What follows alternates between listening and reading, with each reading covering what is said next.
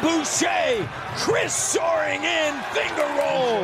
Little French pastry right there. Gotta love it. Bonjour. Mikey, Mikey. Bonjour à toutes et à tous et bienvenue pour ce Dino Talk, l'hebdo des Raptors. Bonne fin d'année 2023 ou bonne année 2024 pour ceux qui y sont déjà, puisqu'on enregistre ce podcast euh, au dernier jour de l'année 2023, au lendemain d'une rencontre historique pour les Raptors, malheureusement qui sera dans les livres d'histoire, mais pas pour la bonne raison. Toronto qui vient euh, de perdre contre Détroit, qui n'avait plus gagné depuis le mois d'octobre, une série de 28 défaites qui a pris fin. Mais ça, on pouvait s'en douter. Ça faisait un moment qu'on le disait. On le disait un peu ironiquement en espérant euh, chasser le mauvais sort. Mais les Raptors ont bien perdu contre Détroit sur le score de 129 à 127. C'est l'épisode 8 de ce Dino Talk, l'hebdo des Raptors. Il n'y en a pas eu la semaine dernière, donc euh, c'est plus du tout synchronisé. On n'est pas à épisode 8, semaine 8. On va revenir aujourd'hui sur les semaines 9 et 10 des Raptors, les deux dernières semaines du mois de décembre que les Raptors ont terminé sur un bilan de deux victoires pour cinq défaites. Il y a eu sept matchs au total.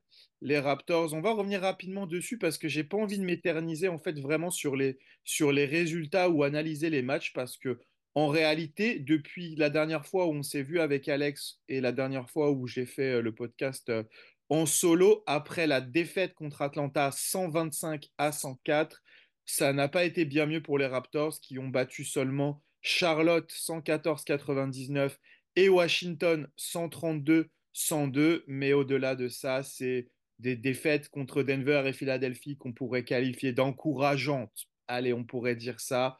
Une défaite contre Utah alors que les Raptors menaient largement et qui se sont totalement écroulés dans le quatrième quart-temps. Une autre défaite qu'on pourrait dire encourageante puisqu'ils ont failli gagner à Boston. Et cette humiliation contre Détroit, 129-127, 129 points encaissés. La défense des Raptors qui est à l'agonie totale. Pour en parler aujourd'hui, parce que je ne les ai pas encore, euh, je ne les ai pas encore introduits, on a deux personnes. Allez, on va faire en grand pour terminer l'année. Alex de Raptors France Dinotalk. Salut à toi, Alex. Salut Mike, salut tout le monde. Et un deuxième invité qui nous avait déjà fait le plaisir de faire un, un hebdo cette saison et qui est de retour, c'est Julien de dinotalk.com aussi. Salut à toi, Julien. Salut à tous, bonne année pour euh, Bonne bonne année à 2024. toi et bonne année à tous les auditeurs. On espère que ça va être mieux. On va, on va revenir rapidement là-dessus parce que en fait, il y a, il y a d'autres choses. Je l'ai même pas, je l'ai même pas, j'en ai même pas parlé, mais les Raptors qui ont effectué un trade juste avant le match contre Détroit, mais on va y revenir. Je voudrais qu'on parle rapidement. Comme ça, après, on pourra mettre 2023 derrière nous et on parlera de ce qu'on peut, ce peut espérer pour 2024 avec ce trade. Mais j'aimerais qu'on parle rapidement bah, de, cette fin d'année, cette fin d'année qui se termine très mal pour les Raptors qui ont désormais un bilan de 12-20, 12e de la conférence Est. Il y a deux semaines, on était encore en, en 10-15. On espérait une petite série pour euh, cette superbe pizza party promise par, euh, par Darko Rajakovic en cas de trois victoires de suite. Bah, finalement, les trois victoires de suite, on les attend toujours. Alex, le, le bilan de cette fin d'année, là, c'est, pas joyeux. Non, c'est pas joyeux et, euh, et en fait, c'est tellement peu joyeux qu'on a du mal à être optimiste pour 2024. On va pas, euh, on va pas trop euh, voir la vie en noir, mais c'est vrai qu'il y a s'il y avait des raisons d'être optimiste avant le début de la saison, avec euh, l'arrivée d'un nouveau coach, une nouvelle dynamique, euh, un rookie avec un nom qui fait rire et souriant et qui a l'air d'embrasser la, culture de Toronto. Bon, bah, force est de constater que quelques mois plus tard, on s'est dit, euh, mais en fait, est-ce qu'on a avancé vraiment depuis la fin de la saison dernière? Donc, j'ai presque envie de dire que heureusement qu'il y a eu ce trade avant, le, réveillon en mode cadeau de Noël un petit peu tardif, parce que sinon, c'était vraiment très compliqué. Ouais, tout à fait. Julien, sont, quels sont un peu les constats que tu fais sur, euh, bah, sur le jeu des Raptors? Je l'ai dit, hein, défensivement, c'est, je crois que c'est du jamais vu, en fait. Euh, je suis les Raptors. Bon, j'ai eu la chance de commencer à les suivre en 2018-2019, donc forcément, ils étaient au meilleur de leur forme, mais je ne sais pas jusqu'où il faut remonter pour voir une équipe des Raptors si faible défensivement. Et puis euh, en attaque, bah, c'est bien gentil, ça partage la balle, ça fait des passes décisives, mais, mais ça reste compliqué aussi. Donc, quel est un peu ton, ton état des lieux à la fin de cette année 2023 Compliqué, je pense c'est le mot. Euh, on ne sait pas trop où on va, on sait pas où on, n'est pas sur, on, sait pas on est sur quelle timeline, on ne sait pas si on est en mode euh, si on veut essayer de gagner maintenant, si on est dans le développement des jeunes ou des, d'un collectif. Pour le moment, on va pas trop quelque part, donc c'est ce qui est compliqué. On se perd un petit peu. Euh, on n'a pas un coach qui au final impose vraiment une, une direction claire et je pense que c'est là-dessus où on est un peu perdu en tant que fan. Et, et, voilà. Bah, en fait, tu as raison et je pense que Alex l'a déjà souligné à de nombreuses reprises dans, dans ce podcast et il va, je pense qu'il va encore remettre une couche. mais en fait, on a vraiment l'impression que le manque de direction claire fait que, euh, en fait, il n'y a, y a, pas de cohésion dans, dans cette équipe. Et euh, Alex, si tu veux revenir sur euh, les déclarations encore hier après le match contre les Pistons, on, c'est euh, Schroeder qui dit que bah, visiblement les joueurs ne, tirent pas tous dans le même sens, euh, que bah, la cohésion collective n'est pas là, mais ça, je pense qu'il n'y a même pas besoin qu'un joueur nous le dise, c'est totalement visible. Et peut-être que maintenant que la direction s'est décidée à transférer les joueurs qui sont en fin de contrat, on va peut-être enfin avoir des joueurs qui ont tous le même objectif en tête, mais clairement, euh, on voit que il euh, n'y a, pas de cohésion et il n'y a pas de direction pour l'instant. Oui, alors après, euh, par où commencer? Par les déclarations hier de Dennis Schroeder, par exemple, moi, elles m'ont fait plaisir, dans le sens où, enfin, on a quelqu'un qui assume ce que tout le monde voit depuis des semaines, c'est-à-dire que cette équipe ne va pas bien, qu'il y a quelque chose d'humain, de, mental, en fait, qui, ne va pas, et que le changement de coach n'a pas réglé le problème. Donc au moins là, on a quelqu'un qui arrive. Et puis bah voilà, Schroeder n'était pas là l'année dernière aussi, donc il y a un côté, euh, euh, j'arrive là, il a de l'expérience, il sort d'une grosse Coupe du Monde. Euh, et, je comprends que ça puisse le saouler aussi, même si je pense qu'il a sa part aussi de, responsabilité dans la situation. Encore une fois, c'est pas facile d'arriver dans un groupe où déjà ça va mal. Je leur souhaite déjà bon courage à Emmanuel Quickly et à R.J. Barrett, dont on parlera tout à l'heure. Mais au moins, il a eu le courage et l'honnêteté de le dire clairement euh, sans désigner personne évidemment, mais de le dire clairement aux médias. Donc ça, moi, j'ai apprécié. Ensuite, ben oui, mais j'ai envie de te dire que le, problème, il est, il, est, à plusieurs niveaux. C'est-à-dire que les joueurs, on ne sait pas trop ce que eux veulent. Euh, même si bon, on a compris aujourd'hui avec le trade qu'a priori Oji Anunoby était déjà loin de Toronto dans sa tête.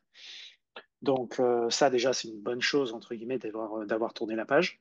Mais ensuite, en fait, que ce soit les joueurs, que ce soit le coach, que ce soit le management, on avait l'impression, en tout cas avant ce trade hier, de ne pas trop savoir ce qu'on fait, dans quelle direction on va et comment on fait pour essayer d'améliorer la situation. Euh, quel est le projet, ne serait-ce qu'à court terme? C'est-à-dire qu'on avait trois joueurs de notre top 6 euh, qui sont euh, libres de signer où ils veulent cet été. Donc c'est très perturbant, je comprends, pour un, pour un groupe. Il y en a déjà un de moins, même si Emmanuel Quickly est agent libre restreint cet été. Ben, j'espère qu'on n'ira pas jusqu'à devoir matcher une autre offre et qu'on arrivera à se mettre d'accord sur un contrat, mais ça c'est autre chose. Donc on a fait un pas dans une direction. Je ne sais pas si c'est la bonne, ça l'avenir nous le dira, mais au moins il y a un choix qui a été fait relativement tôt. Je lisais, je crois c'est Josh Lowenberg qui disait que euh, euh, ce qu'on pouvait noter du fait de la, timeline de ce trade, le fait qu'elle arrive fin décembre et pas euh, quelques jours avant la, deadline, c'est qu'au moins ça laisse le temps de voir un peu venir et déjà de voir ce qui se passe euh, en l'état et ensuite d'aviser, OK, le trade de Giannunobi, c'était la première étape. On a vu tel résultat. Maintenant, le deuxième pas, c'est celui-là. Ça permet de ne pas tout faire en même temps, de ne pas trop se précipiter et d'avoir quelques semaines pour pouvoir tirer déjà euh, quelques premières conclusions. Donc, c'est une bonne chose à mon avis. Maintenant, euh, il ne faut pas que ça s'arrête là.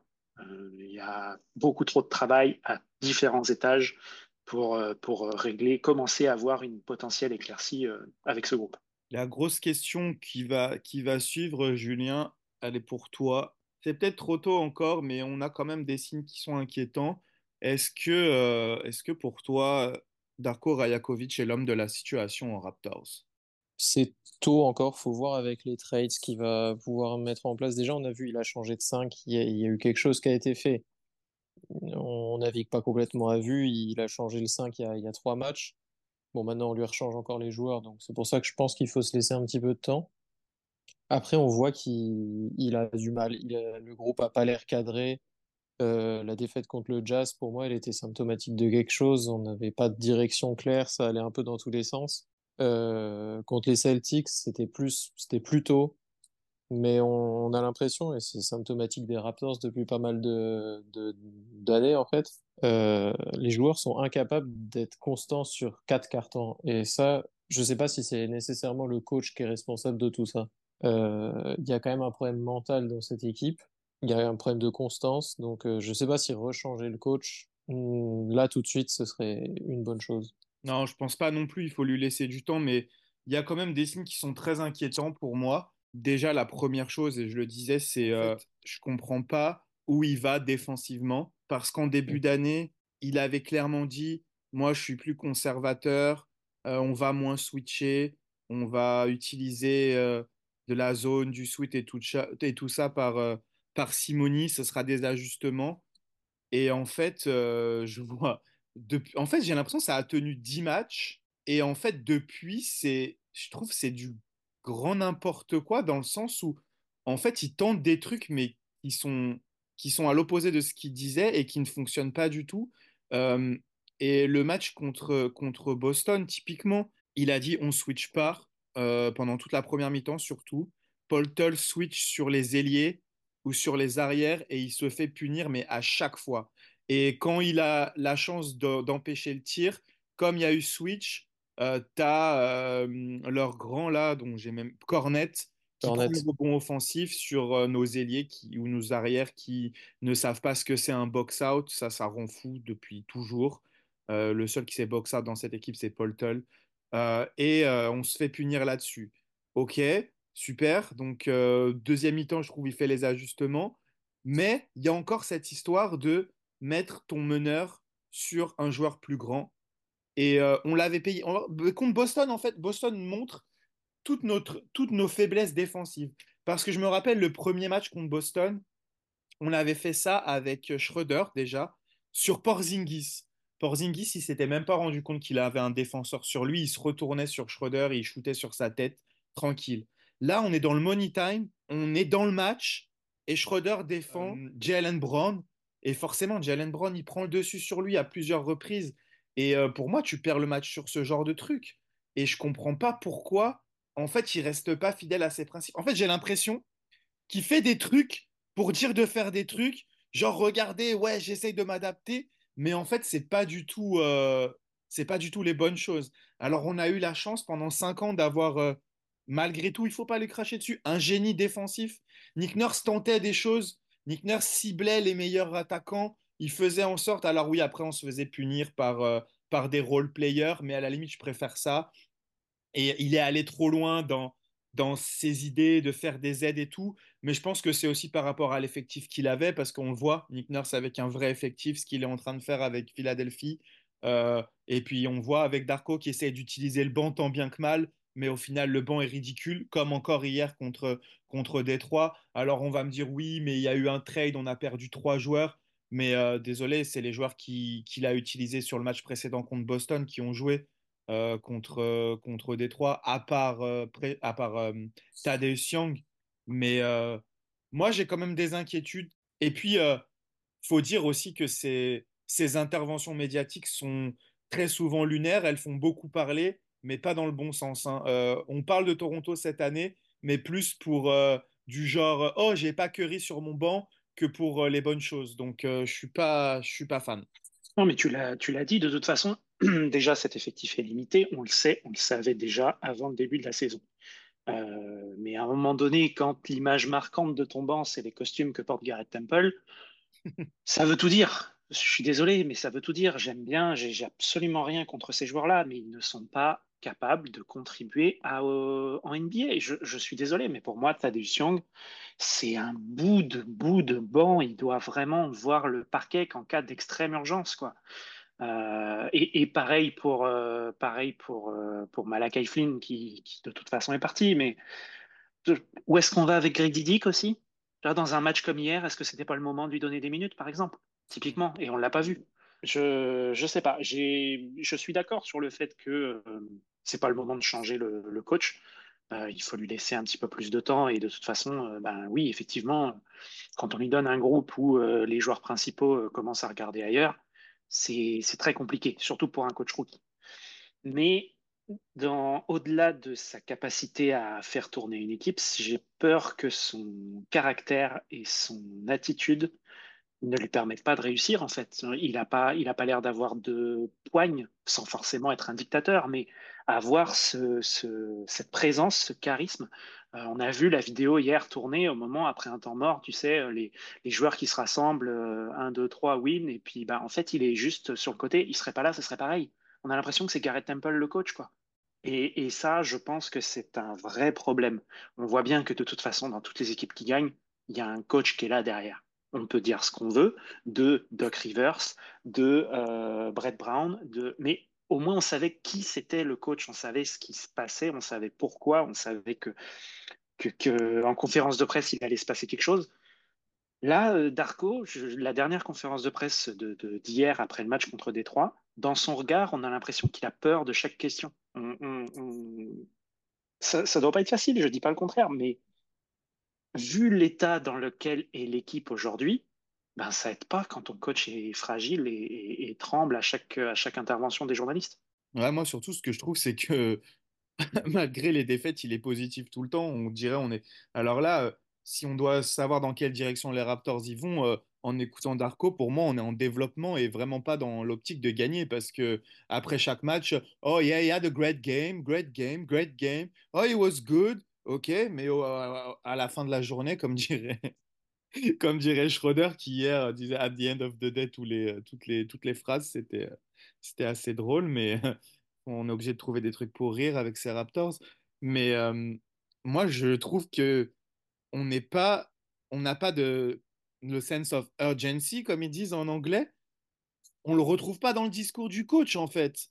Donc, euh, c'est sûr que les joueurs, euh, bah, je sais pas, je, ils vont pas être poussés à, à être dans l'urgence en fait. On a l'impression que bon bah on se développe, on continue, on apprend le système. Euh, je sais pas quand, je sais pas quand c'est qu'ils vont finalement le, le, le, connaître ce système, même si en plus j'ai l'impression que la plupart du temps il s'en éloigne parce qu'il s'est rendu compte que ses meilleures armes c'est Siakam et Barnes quand ils ont des, des mismatchs en fait. Donc en fait il revient un petit peu à ce que Nick Nurse faisait et au final euh, autant on peut, on peut sentir la patte d'Arco sur euh, peut-être collectivement le fait qu'il y ait plus de passes décisives, mais pour moi, ça s'arrête là en fait. Il est un peu gentil avec tout le monde. Euh, oui, c'est cool, il a redonné le sourire à Malakai parce que Malakai est moche quand il sourit pas. Ok, est-ce que c'est ça qui fait de lui un meilleur joueur? Bah, On comprend pas trop en fait. Et il y a plein de déclarations qui sont un peu des dingueries comme ça. Et au final, euh, moi, je sais pas il n'est pas aidé non plus parce que c'est qui son relais auprès des joueurs? C'est qui le leader vocal qui était Kylori, qui était bah, dans une moindre mesure Fred Van Vliet l'année dernière C'est qui dans ce groupe? Il est bah, où Pascal Siakam dans ces moments-là? Bah, c'est ça, Pascal Siakam pour nous dire les gars, moi, je, Toronto, on est champion en 2019, on avait un groupe de ouf, je veux revivre ça. Ici, on a un public de malades, on est la seule équipe du Canada, c'est nous contre le reste du monde. Il faut qu'on qu'on y aille, qu'on se tabasse. Il y a un problème, on fait comment pour le régler? Siakam, il n'est pas là. Je suis désolé, il est encore très bon hier sur le terrain. C'est lui qui sonne la révolte et c'était probablement le seul hier qui, au moins dans son attitude et dans son énergie, n'avait clairement pas envie de perdre ce match. Mais à part ça, bah, c'est trop tard et puis il est trop seul et, c'est trop compliqué. Scotty Barnes, hier, il est invisible. Il fronce les sourcils et il flex euh, à 30 secondes de la fin quand il y a moins 8. Bah ouais, mais c'est trop tard. Le match, il a commencé il y a deux heures. Est-ce que c'est euh, pas à Barnes aussi de récupérer le leadership là? Oui, On aussi. revient au problème de timeline en fait. Euh, le sens de l'urgence, tu vois, je le comprenais, mais en fait, est-ce qu'il y a urgence dans cette équipe? Il n'y a pas d'urgence, t'as raison. Il n'y a pas d'urgence. Pour Siakam, pour Siakam, Poltel, tout ça, oui, mais si on est sur du Barnes, l'urgence, elle n'est pas là. Et donc, on en revient au fait de savoir qu'est-ce qu'on joue cette année. Est-ce qu'on joue réellement les playoffs ou est-ce que c'est l'année 1 du Darko Basketball et qu'on attend un petit peu et qu'on voit ce que ça donne? Et c'est dans ces moments-là qu'il faut se tourner vers le management, parce que du coup, s'il y a un problème de timeline, à un moment donné, il faut en choisir une. Et pourquoi? Parce que Siakam est encore dans cette équipe à l'heure actuelle. Ouais, totalement. Non, ça c'est vrai, ça c'est clair et net de toute façon. Et euh, pour revenir sur le leader, bah, son relais, c'est pas censé être euh, euh, Dennis Schroeder qui. je voulais revenir en plus là-dessus, tu as raison. C'est bien ce qu'il dit en conférence de presse, mais au bout d'un moment, c'est pas toi le leader, c'est pas toi qui est censé Hmm. remettre les autres dans le droit chemin plutôt qu'aller les balancer sans dire des noms. Pourquoi Moi, j'ai l'impression que c'est un leader, c'est un leader affirmé par la parole devant les médias, mais que j'ai pas l'impression qu'il fasse les choses en coulisses. Comme tu dis, il n'y a pas de leader. Et le seul problème, c'est que les seuls qui pourraient être leaders, tu l'as bien souligné, Alex, en fait, ils n'ont pas le niveau pour être sur le terrain. Donc, au final, ils sont limités en étant au bord du terrain. C'est des, des assistants coach, en fait. Et on sait très bien que les assistants coach, ils font pas, ils font pas grand chose au final euh, dans, dans la motivation et tout ça. C'est, à des joueurs sur le terrain d'aller réveiller leurs coéquipiers, comme tu le disais. Moi, je trouve de toute façon que les Raptors ont, perdu quelque chose depuis que Laurie est parti. même Fred Van Vliet euh, avait ce rôle de leader, mais je trouve qu'il avait du mal à, à, sonner la révolte et euh, enfin, je retrouve plus ça. Et là, c'est encore pire parce que oui, Van Vliet est parti et on a vraiment l'impression que c'est un bateau sans capitaine, quoi. Il n'y a, y a personne qui va, qui va sonner quoi que ce soit euh, quand, quand, quand l'équipe elle est en totale euh, défaillance. en plus, tu peux, tu peux regarder à l'étage du dessous aussi, c'est-à-dire qu'à l'époque où on est champion, la même l'année d'après, effectivement, tu avais un coach qui semblait tenir son groupe. Tu avais Kyle Lowry en relais entre le, entre le coaching staff et les joueurs. Mais derrière, tu avais aussi un Sergi Baca, par exemple. Sergi Baca, je suis désolé, mais le moindre petit jeune qui traîne un peu la patte à l'entraînement ou qui fait pas l'effort sur un, sur un ballon errant, il se prend une patate dans, dans le vestiaire. Et tu vois, ça amène une certaine euh, euh, euh, exigence de, de, de l'effort et, et, de l'énergie tous les soirs. Que là, ben, on n'a pas du tout, en fait. On n'a pas du tout. Ouais, et un truc qui est qui est mar qui m'a marqué cette année dans, dans une interview avec je sais plus c'était qui euh, je crois que c'était OG tu sais quand il y a eu quand vous savez quand il y a eu le problème enfin le problème il est toujours là hein, que les joueurs disaient oui on communique pas et tout et il a été demandé à OG quels sont les joueurs qui communiquaient le plus? Et en fait quand il a commencé à dire les noms en fait, il a dit les noms de tous les joueurs de l'équipe 2018-2019. Il a dit Kyle, il a dit Fred. Après, il a dit Oh, il y avait Marc, il y avait Serge, il y avait Danny Green. C'est ça. Et en fait, tu te rends compte que voilà, en fait, les Raptors ont perdu complètement les, les communicants de l'équipe, les joueurs qui. Mais c'est vrai que cette équipe, elle était fantastique. En fait, c'est sur. Euh, En fait, tu avais des leaders sur quasiment tous les postes. Et c'est vrai que OG, Siakam, c'était des joueurs qui suivaient la voie, mais qui là n'ont pas été en mesure de, de répliquer ce qu'ils ont connu en fait. Et là, c'est c'est très problématique et je ne sais pas si ça va pouvoir être réglé euh, de manière interne. Euh, je pense qu'il faudrait trouver des joueurs venus de l'extérieur, mais je suis pas sûr qu'avec le trade qu'ils ont fait, ce soit des joueurs avec ce genre de caractère. Donc euh, ça me paraît compliqué. quelque chose à ajouter, Julien, parce que là, on a un peu monopolisé la parole avec Alex. Qu'est-ce que tu retiens de, de, tout ça? Et après, on va, on va passer à autre chose. Non, j'étais d'accord. Pour moi, il y a un problème euh, sur la mentalité, ça c'était clair. C'est vrai que les joueurs qui l'incarnaient sont partis, comme vous l'avez dit en fait. Euh, donc, euh, tant qu'il n'y aura pas de leader clair dans cette équipe, c'est vrai que ce que tu as dit, c'était vrai. En fait, depuis, combien de temps on, on voit pas trop où est-ce qu'on va? Ça fait deux ans. Ça fait deux ans que Laurie est parti. le lien de cause à effet, il, est, clair. Puis il y a aussi autre chose, à mon sens, à prendre en compte c'est que si on était dans une direction claire de OK, on est effectivement dans la première année de l'ère d'Arko Rajakovic et donc on lui met euh, un maximum de jeunes à potentiel et on voit lesquels sortent du lot et puis on développe et puis voilà, euh, on, s'en fiche de, viser quoi que ce soit. On, ne tanque pas vraiment parce que voilà, l'objectif n'est pas non plus d'être euh, de refaire mhm. les, les, Detroit Pistons, mais on gagne, on, essaye quand même de développer quelque chose le plus efficacement possible et surtout avec des joueurs qui ont le même projet. L'objectif est de construire quelque chose ici. Celui qui n'est pas d'accord, il dégage. Là, on a l'impression d'avoir une équipe qui est trop forte pour tanker, mais trop faible pour viser vraiment quelque chose. Et du coup, on met ça euh, sous les ordres d'un coach qui n'a aucune expérience à part du, de, l'assistant coach et du développement. Sauf qu'en fait, on lui demande pas de développer. La direction, elle est pas claire, elle est inexistante à tous les niveaux. Et ça, c'est le plus dangereux, en fait, parce que euh, bah, on ne sait pas où on va, et le moindre petit pas dans une direction, on se dit, bon, bah oui, ok, on a fait ça, c'est quoi l'étape suivante, en fait? On veut une direction claire et bien tracée. Peut-être que c'est ce qui s'est passé avec le trade d'hier. J'espère qu'on en aura d'autres qui, vont se, qui vont se mettre en place dans cet même esprit et qu'on va se dire, OK, ça c'était le premier domino qui tombe. Maintenant, du coup, logiquement, celui-là, c'est le deuxième et puis on va par là et voilà. Le chemin, il est tracé. Il y aura des obstacles, c'est clair. Ça va peut-être prendre plus de temps que prévu, mais au moins, on sait ce qu'on veut faire et ce à quoi on veut arriver. Là, on a l'impression que, ben oui, d'accord, très bien, on veut regagner un titre à Toronto. OK, mais on fait comment? On fait quoi mhm. exactement? Non, mais tu as, totalement raison. Là, on est, on l'a pointé du doigt dès le début de l'année qu'on est dans un entre-deux qui qui est pas bon du tout. Et euh, en plus avec un coach sans expérience, on a bien l'impression qu'il ne sait pas où aller. Parce qu'en fait quand tu as un Siakam, un OG dans ton effectif, tu peux pas partir sur euh, OK, on va développer, on va faire jouer les jeunes. Et, typiquement comme tu l'as dit tout à l'heure, euh, le fait que Grady Dick ne joue pas hier par exemple alors que c'est autoporteur et et tu as des chiens qui jouent par exemple, c'est c'est symptomatique en fait de ce on ne sait pas où on va. C'est on essaye de gagner, mais en même temps on a des jeunes à développer. Et comme tu l'as dit, et là on va en reparler juste après en parlant du trade, je pense que la direction a été choisie et qu'il va falloir euh, continuer en fait à, se séparer de, de ces joueurs qui ne sont pas dans, cette timeline là, tout simplement parce que voilà, on récupère euh, un, joueur de 23 ans et un joueur de 24 ans, et je pense que ça correspond plus euh, à la timeline de Scotty Barnes, mais on va en reparler dans un petit instant. On passe à la deuxième partie, comme je vous le disais, histoire de boucler la boucle de cette année 2023. Euh, euh, je voulais faire un petit top et worst 3.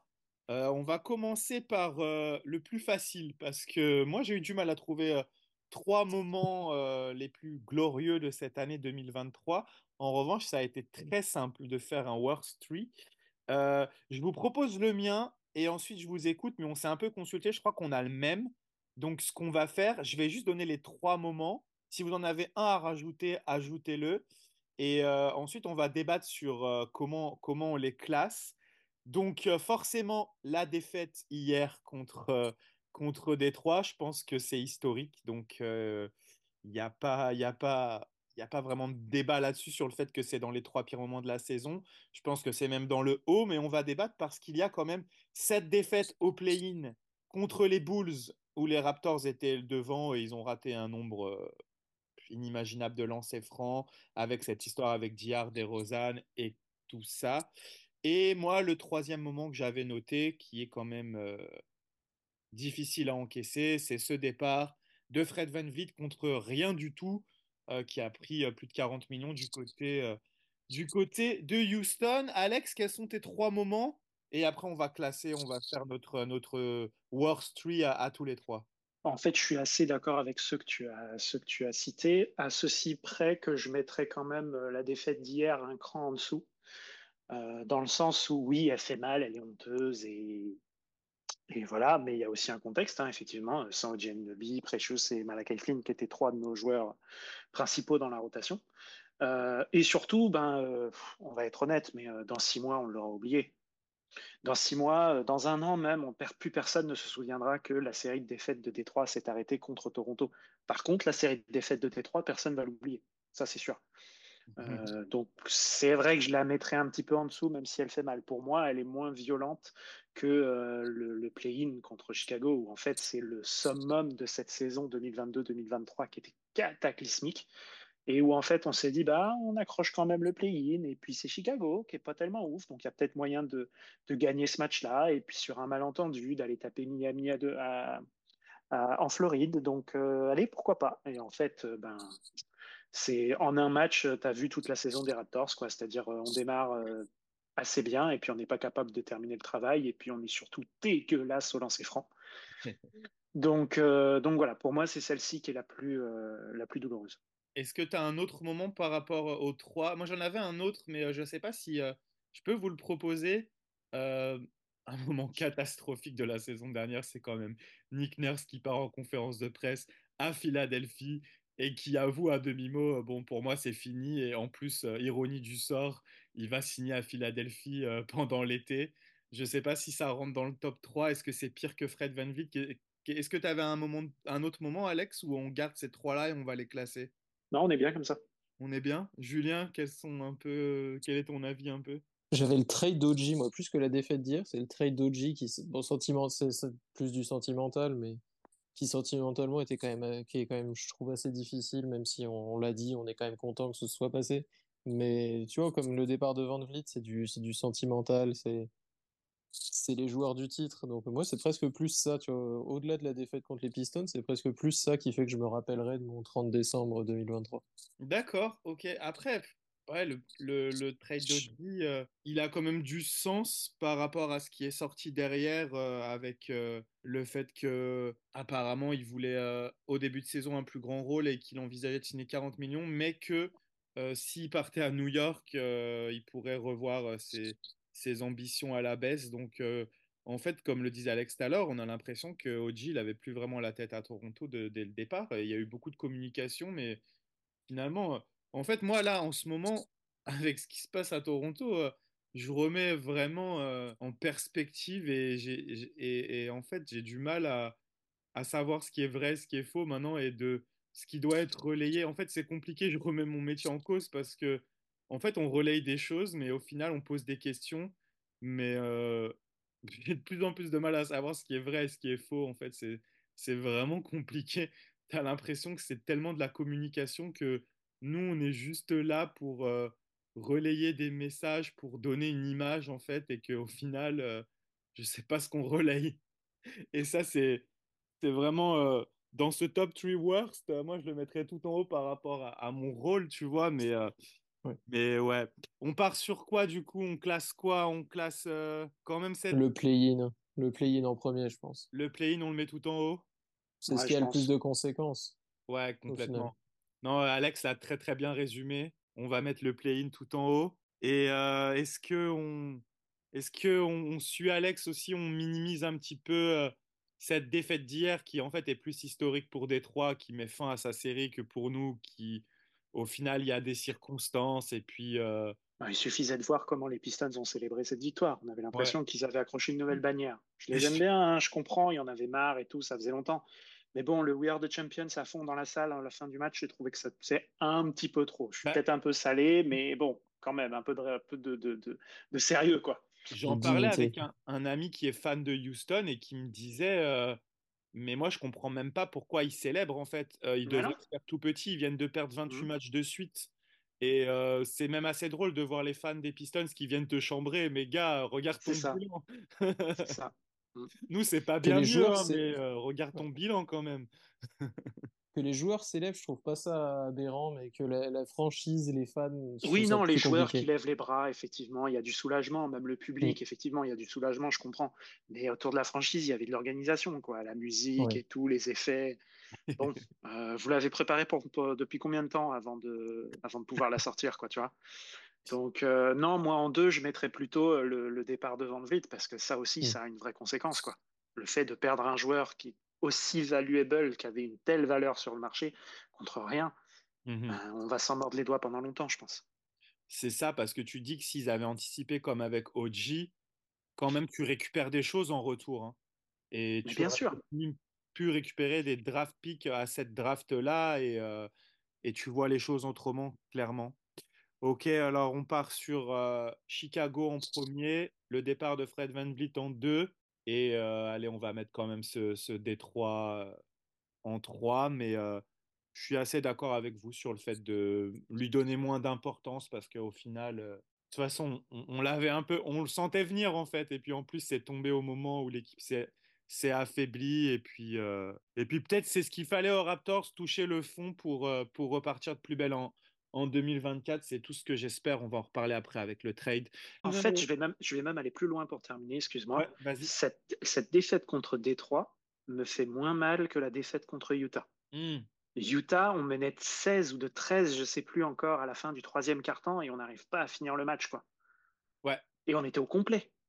Exact. Donc, euh, tu vois, pour, c'est pour ça que je nuance vraiment cette défaite contre Détroit. Ça fait chier parce que c'est Détroit, parce qu'ils viennent de perdre 28 matchs, parce que voilà. Mais dans, dans six mois, on n'en parle plus.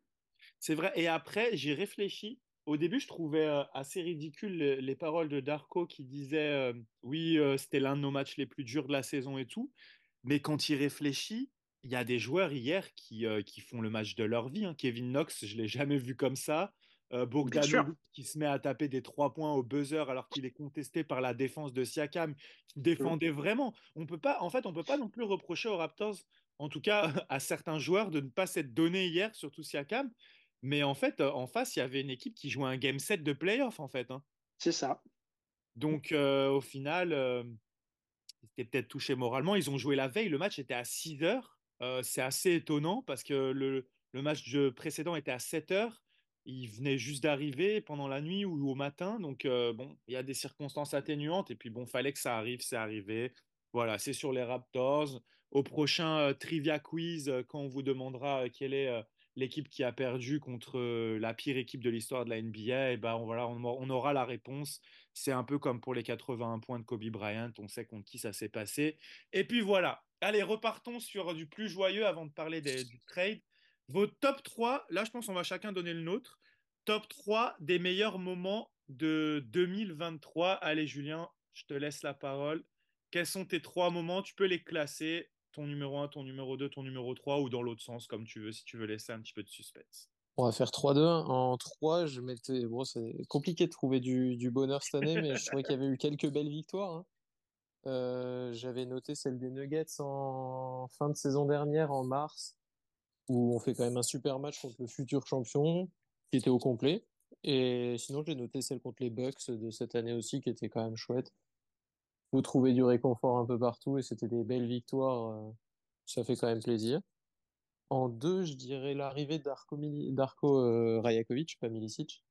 Euh, c'était un chouette moment. Il y a eu de la communication autour de la franchise. Il y avait, il y avait des sourires. Il y avait, il y avait vraiment un engouement. Bon, 3-4 mois après, c'est plus compliqué, mais c'était quand même un bon moment de la, de la franchise. J'avais trouvé la communication. De toute façon, de manière générale, la communication des Raptors, c'est quand même pas trop mal.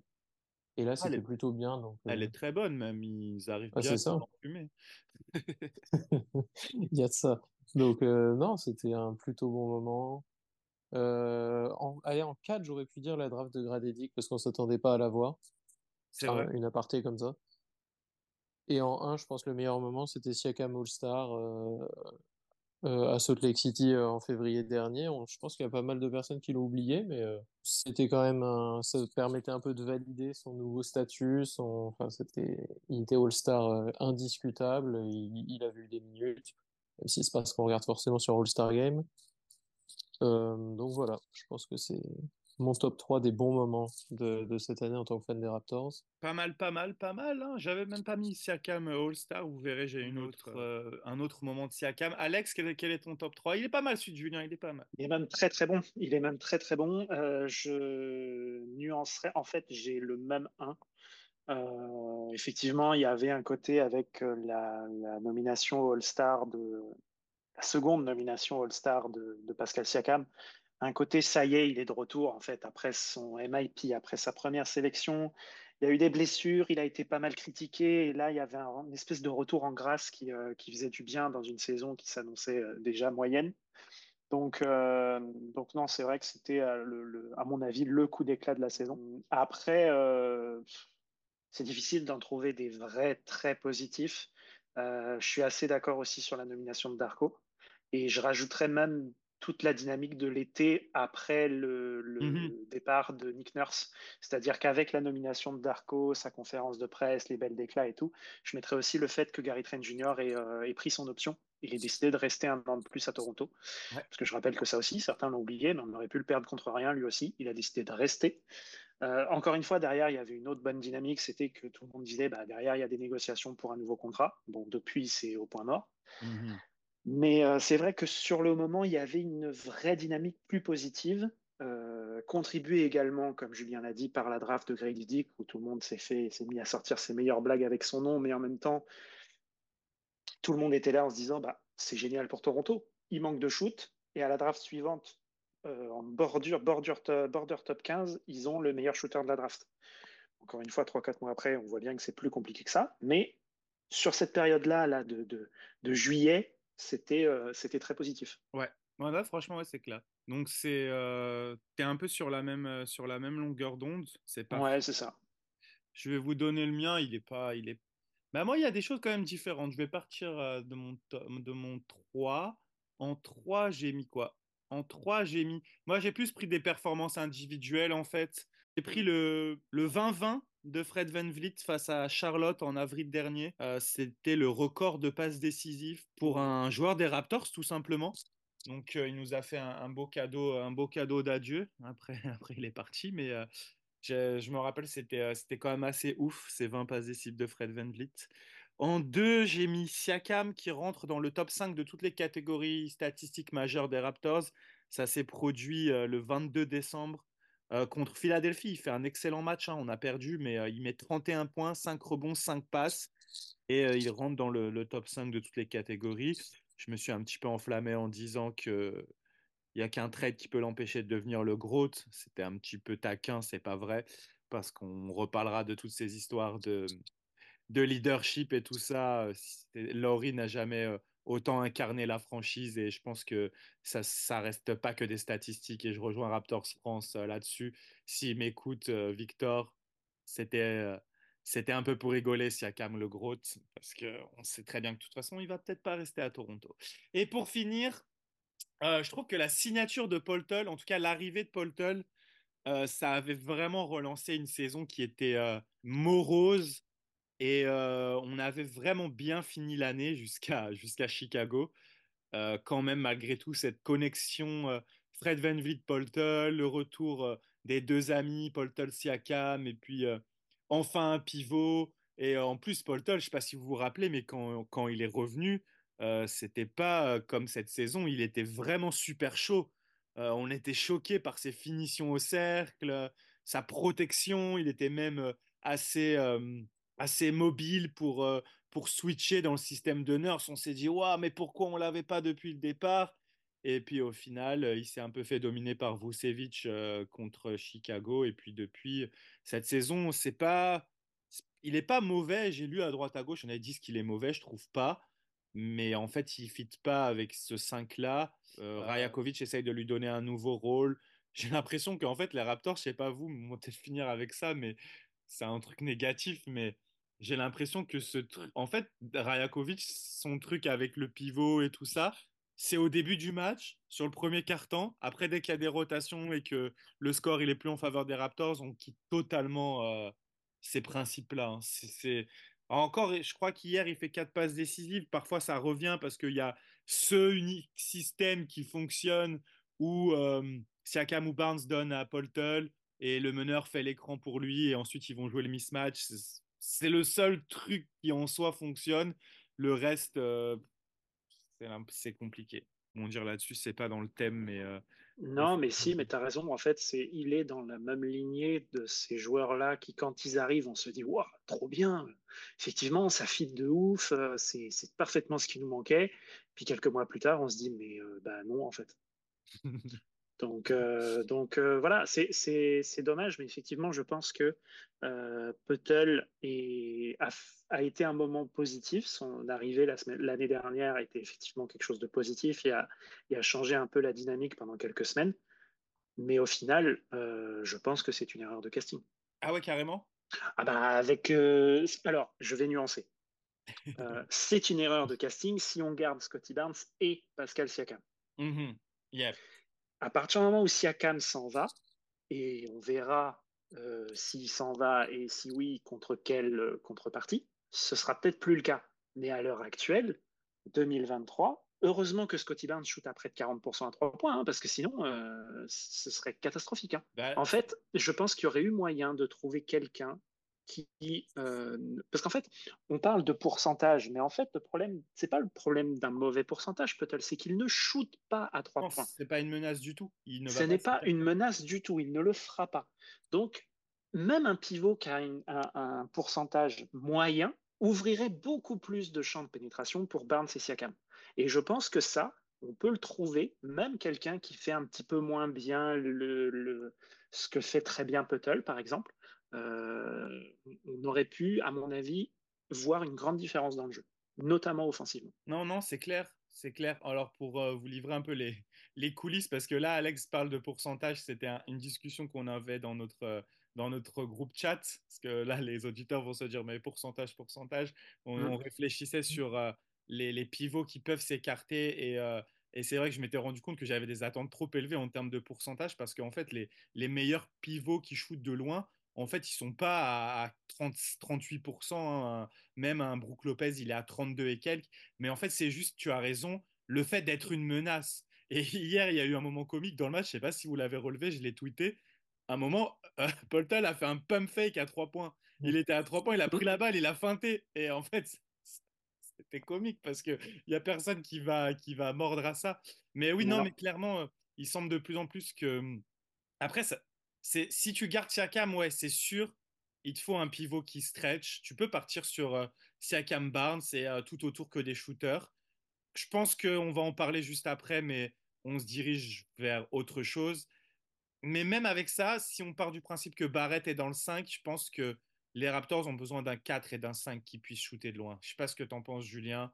Quelle est un peu ta position après tout ce qu'on vient de dire, mais euh, clairement, en plus dans le basket moderne, après, il y a plein d'équipes hein, qui ont un rim protecteur et qui est une lob threat, mais dans ce cas-là, il faudrait un pivot plus athlétique parce que le problème, c'est que Paul n'est pas une lob threat non plus, donc euh, c'est compliqué. Non, c'est ça. Et quand on avait fait le listing, au final, il y avait quand même très peu. Enfin, ou alors c'était très cher. Mmh les pivots qui sont des menaces euh, offensives, euh, on va dire, euh, sur, les trois, trois plans. Donc c'était assez compliqué.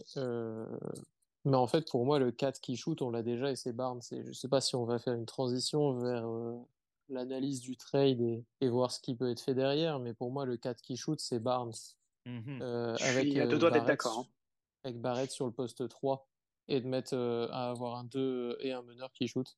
Pour moi, elle est, ça, elle est là la solution. Si on veut essayer de garder Poltel dans le 5 et de garder le Poltel dans la franchise tout court, en fait, puisqu'on ne le mettra pas en sortie de banc, euh, pour moi, la solution, elle est là.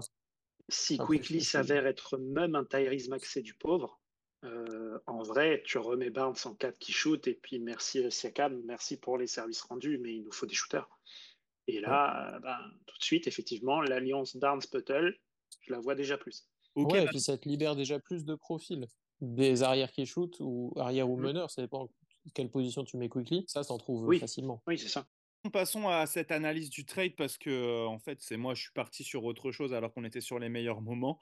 Euh, je suis parti sur euh, sur Poltol, mais justement parlons de ce trade les Raptors qui ont donc échangé Oji Anunobi, Precious Achua et Malakai Flynn contre Emmanuel Quickly et RJ Barrett qui fait son retour au Canada, ou en tout cas qui va jouer en NBA au Canada. Mm.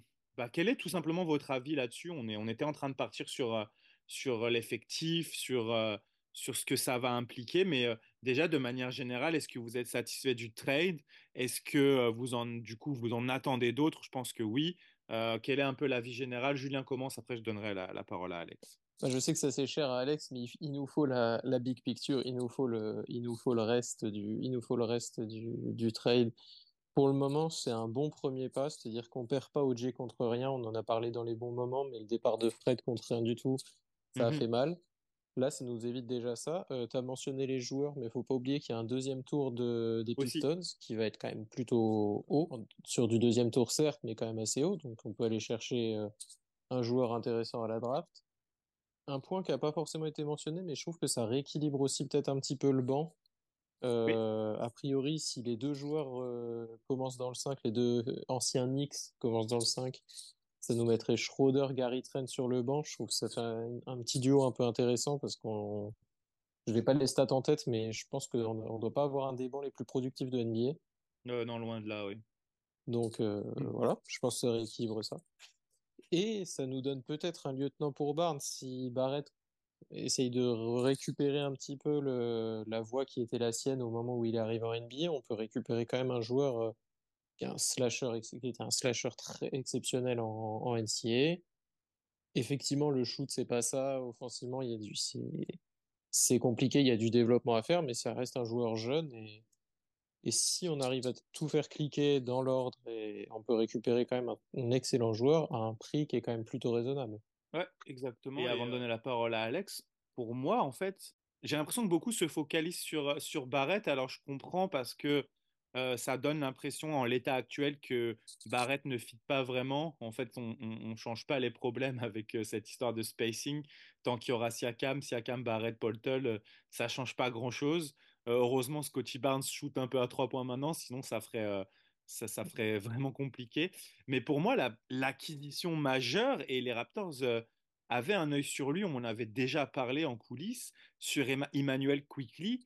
Pour moi, c'est lui l'acquisition majeure en fait, moi, je, le vois comme ça, le trade. Je trouve que on récupère Quickly pour Anunobi. Donc, euh, ça, c'est quelque chose de complètement différent. Mais comme tu dis, Julien, ça rééquilibre aussi un peu le 5 avec euh, des ailiers en moins, puisqu'on on sort un peu de ce 6-9 là où on avait trop d'ailiers, même en sortie de banc, avec un arrière scoreur qu'on n'a jamais eu, en fait. Ce genre de joueur, on l'a, l'a, jamais eu à Toronto depuis très longtemps. Euh, ils en parlaient dans, le Raptor Show hier. Euh, le plus proche qui s'en rapproche, c'est Kylori, mais même Kylori, c'est pas un scoreur dynamique comme, euh, comme Quickly. Et dans cette NBA moderne, on voit que ces arrières-là, capables de scorer à trois niveaux, capables de jouer le pick and roll, c'est très très important. Je dis pas que ça doit être le joueur, c'est le joueur majeur d'une équipe parce que je pense que les ailiers dominent dans cette NBA malgré tout. Il y a, des exceptions, mais euh, il y a eu un débat dernièrement qui était assez intéressant avec Becky Hammon qui, euh, je trouve, s'est un peu pris la sauce pour rien parce qu'en fait, ce qu'elle disait, ça avait du sens par rapport au fait que c'est difficile de construire une équipe autour d'un joueur euh, de petite taille. Après, c'est la façon dont elle l'a dit, mais en tout cas, c'est un autre débat. Mais pour moi, Quickly, ça peut être vraiment le, joueur qui, qui va aller parfaitement avec Scotty Barnes, en fait. Et, et Barrett, pour moi, on le récupère en fait contre Precious Achua et Malakai Flynn. Et franchement, comme tu l'as dit aussi, Julien, ça rééquilibre avec le. on va avoir quand même un bas court de sortie de banc qui va être intéressant, peu importe qui c'est en fait. Si Darko décide de, garder euh, Gary Trent dans le 5 euh, et qu'il soit associé à, à, Barnes, ou je ne sais pas comment ça va s'organiser, mais et que c'est Quickly en sortie de banc avec Schroeder ou l'inverse, en fait, quoi qu'il en soit, même. Mmh. les lignes arrière des Raptors en, sont, en sortent vraiment gagnantes. Après, on va voir comment ça va se mettre en place. Et puis, euh, je vais laisser la parole à Alex qui va regarder la big picture, comme il a dit. Et forcément, on va attendre maintenant un départ, je pense, de Siakam qui semble inévitable pour encore plus rééquilibrer ça au niveau du, du shooting. Même si, je dirais, pour Barrett, 33% à 3 points, mais quand même 38% euh, dans les corners, ce qui n'est pas éloigné d'un OG qui est à 40, et 35% euh, en catch and shoot de manière générale. Ce qu'il faut à tout prix ne pas le laisser faire, c'est prendre des pull-ups. C'est ça qui fait vraiment baisser son, pourcentage à 3 points. Et euh, après, bien sûr, c'est pas le même impact défensif qu'Oji, mais on n'aurait jamais retrouvé l'impact défensif d'Oji de toute façon en échange. Et puis cette équipe ne semble pas être tournée vers la défense cette année, donc autant mettre des joueurs qui peuvent scorer. Non, je plaisante un petit peu. J'espère qu'on va quand même retrouver un équipe défensif. Mais euh, Alex, je te, passe, je te passe la balle sur. Euh, toi, tu es un peu plus quand même. et moins convaincu par Barrett. Euh, en fait, j'attends d'une part, donc vous l'avez dit, la big picture, je me répète, c'est un premier pas dans une direction choisie et je pense qu'elle en appellera d'autres. concernant Barrett, puisque c'est ce qui cristallise le plus les désaccords dans la, dans la commu, Déjà, premièrement, faut attendre la réalité du terrain. Euh, parce qu'on peut dire ce qu'on veut en termes de fit, oui, sur le papier, ça va créer des embouteillages à l'intérieur. Euh, je rappelle qu'à Tampa, la signature d'Aaron Baines, c'était censé être le pivot parfait pour cette équipe. Et puis ben, finalement, euh, c'était pas ouf du tout. Donc la réalité du terrain va être la seule vérité à regarder. Et c'est en ce sens-là que j'attends beaucoup les premiers matchs avec l'arrivée de, de, Barrett et Quickly. Ensuite, là où j'ai été déçu, moi, dans un premier temps, quand j'ai vu ce trade, euh, c'est le peu de tours de draft. Ouais. À mon sens, euh, se débarrasser d'un joueur comme Nobi, il fallait au moins deux premiers tours de draft dans le lot. Quoi. Et c'est après, en relativisant, où en fait, je me suis dit, OK, est-ce que je préfère avoir un potentiel tour de draft qui, je ne sais pas encore où est-ce qu'il terminera au premier tour, ou est-ce que je préfère avoir un quickly que l'équipe voulait déjà euh, au moment de sa draft, hein, qu'ils n'ont pas eu parce que les Knicks l'ont choisi quelques, quelques choix avant et que nous, on s'est retrouvé avec bah, Malakai Flynn, je crois, c'est la même draft, les deux, si je dis pas de conneries. et, euh, et, euh, et, donc, on avait déjà des yeux dessus. Et en fait, en réfléchissant, tu te dis, bon, au moins, on a un joueur, on sait ce qu'il vaut à l'heure actuelle, entre guillemets, hein, même si, voilà, on sait bien qu'il peut y avoir des différences avec le changement d'environnement, de coéquipier, de coaching, etc. Mais on sait ce que euh, qu'il vaut et dans quelle direction on veut l'amener. Et ensuite, dans le lot, il y a RJ Barrett. RJ Barrett, canadien, torontois même. Donc, euh, il y a une belle histoire à écrire et puis, euh, et puis il est encore jeune. maintenant, bon, Mike, tu disais, faut surtout, faut à tout prix l'empêcher de prendre des pull-ups à trois points. J'ai envie de te dire, c'est ce qu'il faudrait qu'on fasse pour Barnes aussi, des fois, mais bon. Ou Siakam. Mais, mais bon, euh, non, je, suis quand même globalement satisfait, effectivement, parce que de toute façon, euh, il y avait quand même très peu de chances que, que comment dirais-je, qu'on conserve OG ou, qu'on, ou alors on allait le perdre contre rien. Donc euh, voilà, la, la, jurisprudence Fred Van Vliet fait qu'on ne peut être que satisfait de récupérer quelque chose en échange. surtout que ça nous permet de nous débarrasser de Malakai Flynn, qui, de toute façon, à un moment donné, il faut être honnête, je n'ai rien contre lui, mais il n'a jamais réussi à convaincre. Euh, il a eu quelques bons matchs, mais c'était trop, trop, trop compliqué pour lui. Precious Achua, ça me fait un petit peu plus chier parce que c'est un joueur que j'aimais bien, même si bah, il faut reconnaître qu'il euh, il a eu une première saison qui a été crescendo et on attendait qu'il confirme. Et puis il s'est blessé et puis il est parvenu et puis voilà. Mais de toute façon, j'ai pas trop envie de lui jeter la pierre non plus. Hein. Dans ce contexte, c'est compliqué. Mais voilà, on se retrouve avec euh, une place en plus dans le roster aussi, puisqu'on a donné trois joueurs, on n'en a récupéré que deux. Donc ça appellera aussi forcément à d'autres mouvements. On sait très bien qu'aucune équipe ne reste à 14. Donc, euh, donc voilà, que ce soit dans un potentiel futur trade, que ce soit sur le marché du buyout ou autre, il y aura une signature en plus au moins. Et à mon sens, il y aura même d'autres trades. Donc, euh, donc non, au moins on a, on a fait quelque chose. Comme je l'ai dit tout à l'heure, on a fait quelque chose tôt. Donc on se donne la possibilité de voir, OK, on a changé ça. Maintenant, qu'est-ce que ça donne? Ok, ça donne ça. Donc maintenant, on va changer telle chose pour essayer d'améliorer tel problème. On avance petit à petit, ça va prendre du temps. Il faudra voir aussi euh, la vérité du match de Cleveland ne sera pas forcément celle du match suivant et du match d'après. Donc il va falloir leur laisser du temps. Euh, mais, mais non, c'est plutôt intéressant. Et au moins, on se retrouve avec un semblant de timeline parce que entre Barnes, Grady Dick, qui a priori est avec Scotty Barnes l'intouchable du groupe. Euh, je nous vois mal drafter euh, un joueur comme ça et le, le, rebazarder six mois plus tard. Euh, et donc aujourd'hui, Barrett et Quickly, qui, si je ne m'abuse, comme ils viennent d'être trade, ils ne peuvent pas être rebazardés. Mhm. Donc, on a un groupe très jeune. je ne serais pas surpris qu'on se tâte à re-signer Gary Trent Jr., surtout si on trade Siakam contre une contrepartie plaisante. Donc, on aura un groupe quand même déjà en termes d'âge au moins, en termes d'âge, en termes d'expérience, en termes de CV, où on est déjà sur une timeline plus claire. Et c'est dans ce sens-là où je me dis, on a fait quand même un pas en avant. Ça va être dur de passer après Alex qui a tout dit. Je voulais juste donner des précisions sur, euh, sur Malakai. C'est terrible parce que les, les Knicks ont déjà dit qu'ils essayaient de voir d'autres mouvements et que Malakai était dedans. C'est terrible de toute façon. Je pense qu'il va finir coupé et que son avenir n'est pas, n'est pas en NBA. Et pour Precious, ça laisse quand même une impression de ne pas être allé au bout de son potentiel, mais malheureusement, comme tu l'as dit, les circonstances ont fait que après cette première saison, il n'a pas réussi à enchaîner en raison des blessures, en raison de, de plein de choses, et, euh, c'est dommage. Et euh, moi, j'espère que bah, sauront l'utiliser correctement du côté de New York. Ils ont besoin d'un pivot en ce moment parce que ils ont, euh, ont deux pivots qui sont blessés et ils ont plus que ils plus que Tash Gibson et Arstenstein. Donc euh, il a il a un petit rôle à jouer là-bas dans un environnement euh, peut-être plus positif. Donc euh, on espère. Moi j'espère que ça va le faire pour Precious parce que il y, a, un potentiel énorme. Et là défensivement malgré tout, les Knicks récupèrent OG et quand même Precious qui peut faire de, des choses assez assez énorme. Donc, euh, c'est très intéressant. Un petit truc à dire, Julien, pour conclure. Sur, Moi, assez d'accord avec vous, mis à part, je vais toujours rire quand on parle des Knicks comme d'un environnement sain.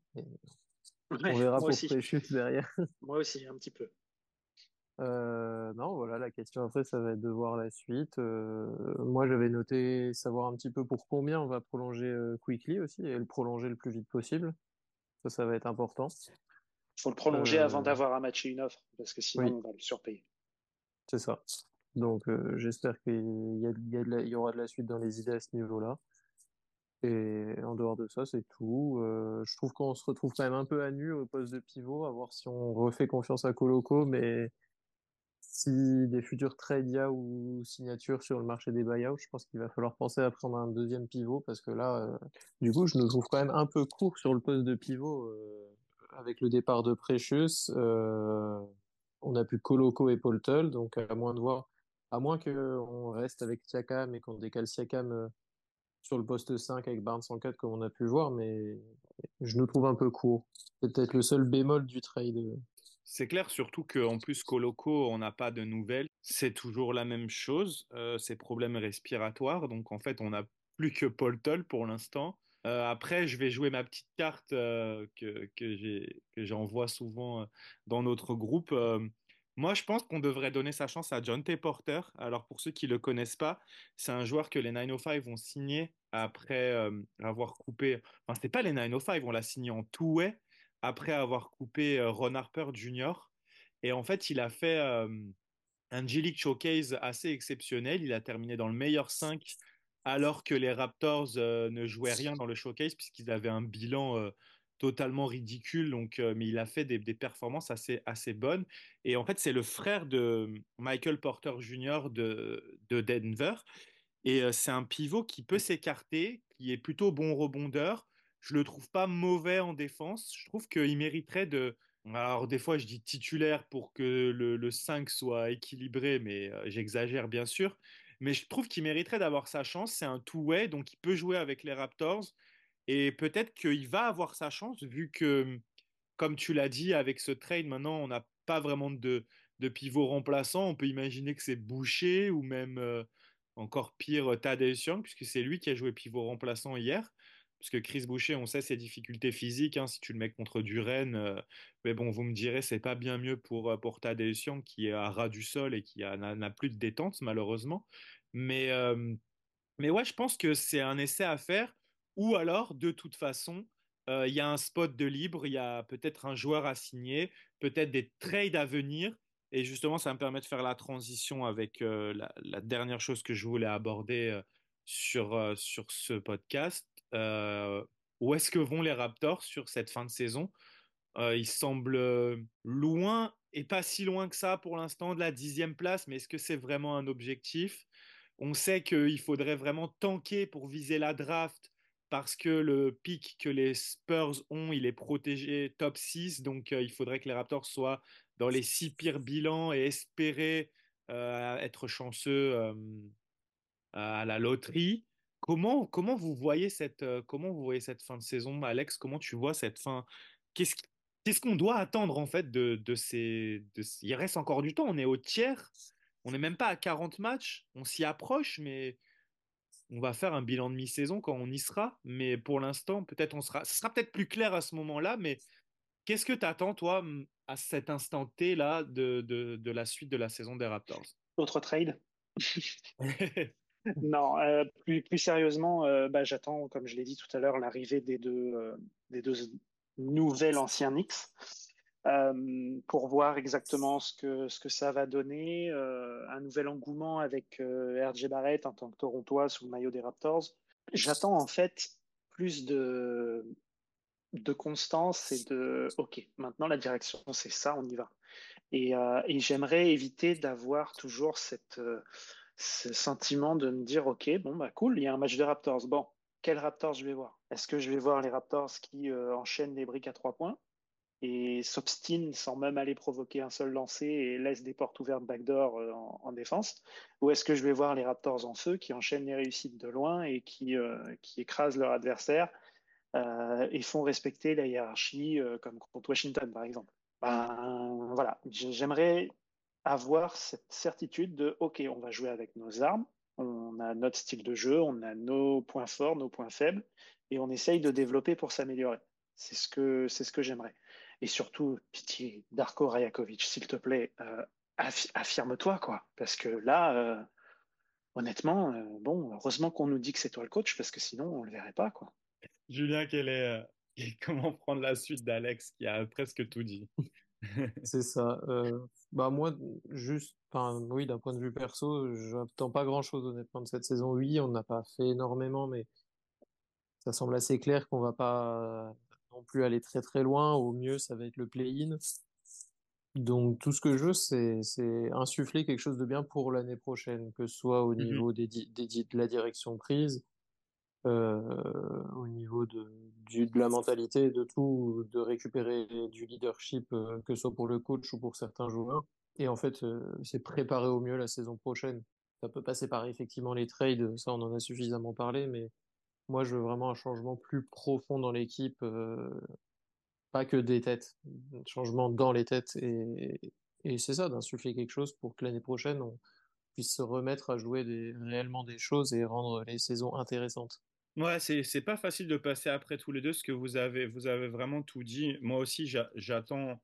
Bah, je crois qu'il faut qu'on se mette en mode développement, en fait. Ça sert à rien d'attendre forcément peut-être des résultats. De toute façon, on va aller faire quoi en play-in? Play-in for what? Dixième, neuvième, euh, ça servira à quoi? Mais j'espère, j'espère du développement, en fait. Je pense que en fait, il est temps de faire jouer Grady Dick, quitte à perdre. De toute façon, on perd même en mettant euh, les meilleurs joueurs euh, censés sur le terrain. Et encore, on est encore dans cet entre-deux parce qu'il y a un truc que soulignait bien Blake Murphy hier, ou je sais plus si non, je crois que c'était William dans son post euh, qui est vraiment à écouter celui après Détroit. C'était trop drôle. Il voulait absolument avoir Massai en conférence de presse. mais il n'est pas à Toronto, donc en fait, il était dégoûté. Mais en fait, on, on est trop dans cet entre-deux parce que au moins Nick Nurse, on voyait qu'il voulait gagner puisqu'il donnait du 40 minutes de jeu à tous les titulaires. Et là, hier, c'était seulement la deuxième fois de la saison, je crois que Siakam jouait plus de 40 minutes. Donc, quitte à vouloir faire jouer tout le monde, puisque c'est ce que Darko veut faire, il a élargi sa rotation à 10, c'est pas forcément une mauvaise chose, parce qu'on voit qu'on n'a pas de blessés cette année, donc euh, c'est une bonne chose. Mais quitte à être dans cette philosophie-là, autant euh, faire jouer Grady Dick, euh, autant donner la chance, euh, même pourquoi pas à des jeunes qui sont avec euh, les 905 et qui sont en two-way, parce qu'en fait, nos two-way, pour l'instant, euh, ils ont un compteur de 50 matchs en NBA, ils n'en ont pas joué un seul. Donc, quitte à, je sais pas, moi, on a des problèmes à la main un jour, allez, on essaye Noël, on, essaye Noël pourquoi pas? Ou on essaye Freeman Liberty, why not? Plutôt que, tu vois, comme hier, typiquement, au lieu de faire jouer des Young au poste de pivot. Pourquoi on rappelle pas John T. Porter et on lui donne des minutes? Euh, Je pense pas qu'il aurait été ridicule contre, euh, contre des Pistons qui sont euh, proches d'une équipe de G-League. Donc euh, voilà, j'aimerais que au moins sur la fin de la saison, la direction soit claire. On est là pour faire du développement. on va remercier Pascal Siakam pour tous les services et je vais pleurer toutes les larmes de mon corps et je vais devenir supporter d'une autre équipe en même temps que les Raptors puisque forcément je vais pas arrêter de le suivre. Mais euh, voilà, on choisit une direction et puis euh, les résultats, c'est secondaire, mais je veux voir vraiment des, des bonnes choses dans le jeu et dans, et dans les mentalités, en fait. C'est D'autant plus que j'ajouterais qu'on a pris un coach réputé pour du développement. Donc autant qu'on lui donne le matériel dont il a besoin et qu'on lui fasse faire ce pourquoi on l'a pris. Ça va aussi l'aider à prendre confiance et à se développer dans autre chose plus tard. Mais c'est comme ça aussi que tu crées du lien entre le coaching staff et les joueurs. Exactement. Exactement, mais je pense que de toute façon, on l'a, on l'a souligné dès le début de saison, ce, problème de direction, et au final, il a été plus grave que ce qu'on pensait, en fait. C'est vraiment le problème de cette saison des Raptors, en fait, c'est que bah, les joueurs ne sont pas sur la même longueur d'onde parce qu'ils n'ont pas les mêmes attentes, et le coach ne sait même pas quelles sont les, les attentes pour la saison, en fait. À la limite, les autres années, on savait avec Masai qui disait win, win, win, win, mais pour la première fois, même le discours de Massai en début d'année n'était pas clair, puisque on ne savait pas qui allait être prolongé. Euh, c'était on verra, mais tu peux pas vivre sur du on verra en fait. C'est pas possible. T'as tout dit. J'ai tout dit. Julien, un truc à ajouter? Non, je suis complètement d'accord. Eh ben c'est parfait. On part là-dessus. On va s'arrêter là-dessus. On va souhaiter une bonne année 2024 à tous les fans des Raptors. Et puis, euh, il faut rappeler que ça reste que du sport. Hein. Il y a d'autres choses à côté. On est fans, mais leur vie, elle va pas changer, qu'ils gagnent ou qu'ils perdent, hein, de toute façon. Donc, euh, et nous non plus. Euh, donc, voilà, soyons positifs. On va voir. Il y a des choses qui vont arriver de toute façon. Et, et puis, comme on dit toujours quand on se quitte, let's go Raptors! Let's go Raptors! Let's go Raptors! Et bonne année 2024 encore à tous. Bonne année à tous. Bonne année. Lowry for three. Bang!